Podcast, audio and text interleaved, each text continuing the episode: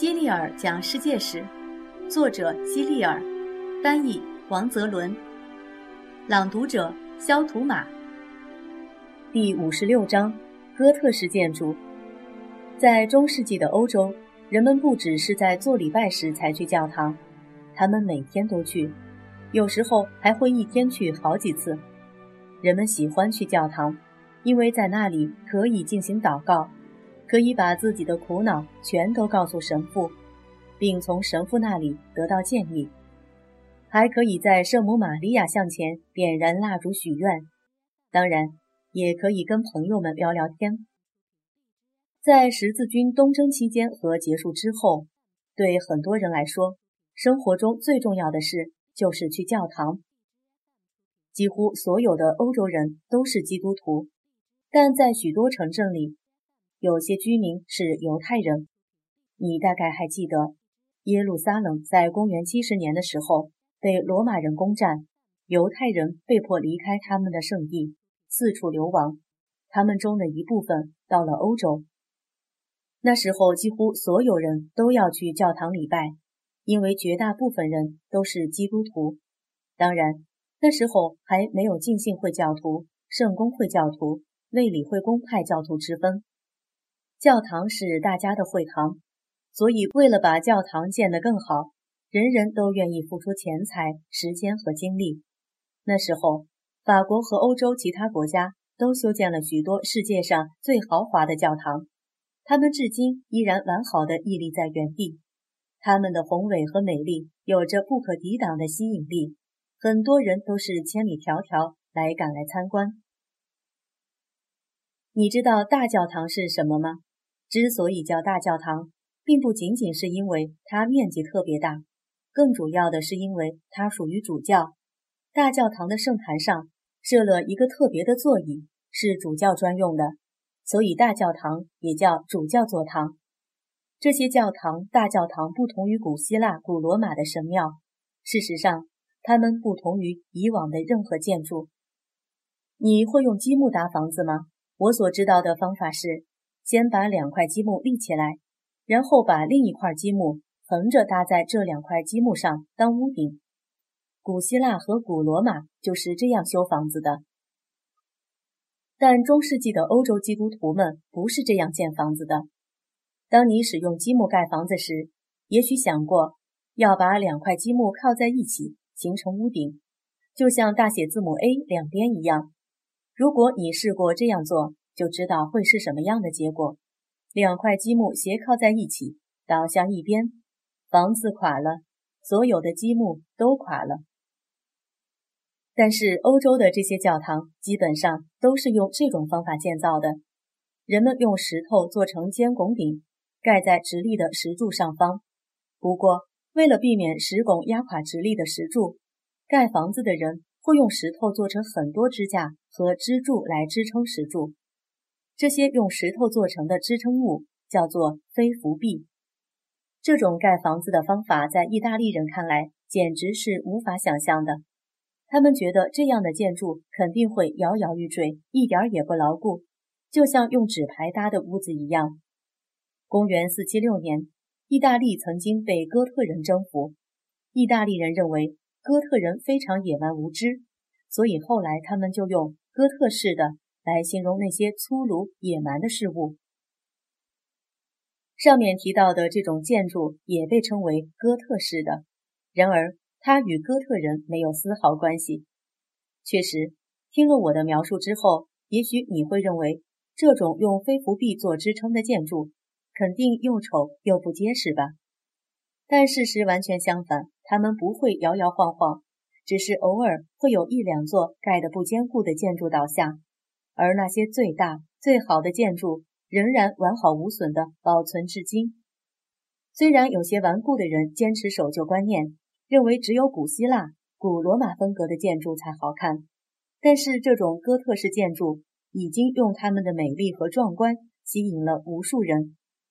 哥特式教堂与希腊和罗马的神庙有一些不同之处，在建造哥特式教堂之前。要在地上画一个头朝东方的巨大十字架，东方也就是指耶路撒冷的方向。他们按照这种十字架的设计来建造教堂。教堂建成以后，如果你在空中俯瞰整座教堂，它看起来就像是一个巨大的十字架，而且祭坛总是朝着东方。哥特式教堂有美丽的尖顶或箭头，它们代表着指向天空的手指。教堂顶上的门和窗户不是方形和圆形的，而跟人们在祷告时并拢合十的双手一样，是尖的。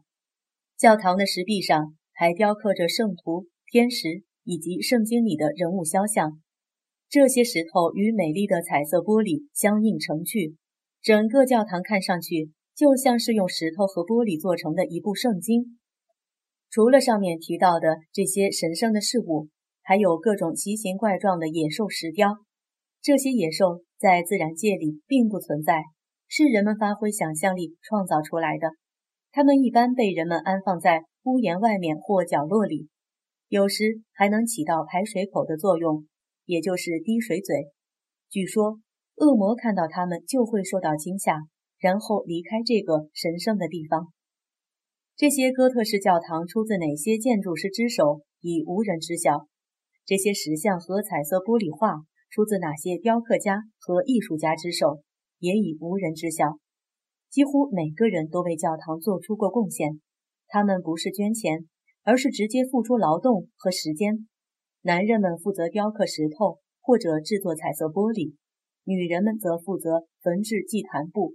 有些哥特式教堂从开始修建到最终建成，要花费几百年的时间，所以一开始就参与修建的那些工人们，一直到死也无法看到教堂落成。其中，英国的坎特伯雷大教堂、巴黎圣母院大教堂、德国的科隆大教堂和法国的沙特尔大教堂都非常有名。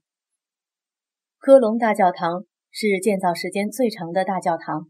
从动工开始，花了近七百年的时间都没能完全建好。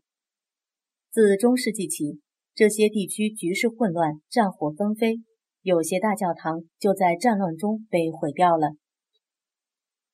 哥特式教堂是用石头和玻璃精心建成的，这些玻璃跟珠宝一般华美，做工精细，追求极致。现在的很多教堂依然采用某些哥特式元素。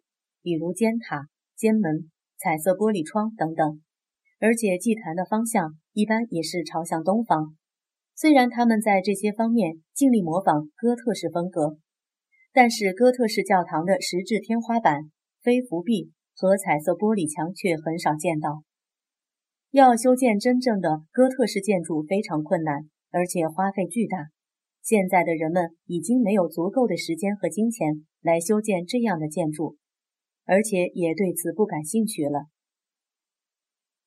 这就是哥特式教堂的故事。记住，它跟哥特人几乎没有关系。图尔奈教堂和科隆大教堂，罗马式建筑因其有厚重的墙体、坚固的墩柱、巨大的钟楼和半圆拱而闻名，总体上显得很质朴。而哥特式建筑整体风格为高耸消瘦，给人以粗犷奔放的感觉。左图是德国哥特式科隆大教堂，右图是比利时罗马式图尔奈教堂。彩色玻璃，在哥特式教堂随处可见大块的彩色玻璃，当阳光普照时，它们便发出宝石般的灿烂光芒。圣经里的故事就记录在这些玻璃上，即使不识字。只要看到这些美丽的图案，也能看懂这些故事。滴水兽雕像，在巴黎圣母院的外墙上有许多这样的滴水兽，它们都是一些奇形怪状或有趣的动物。传说这些动物到了晚上就会复活，然后保护巴黎圣母院。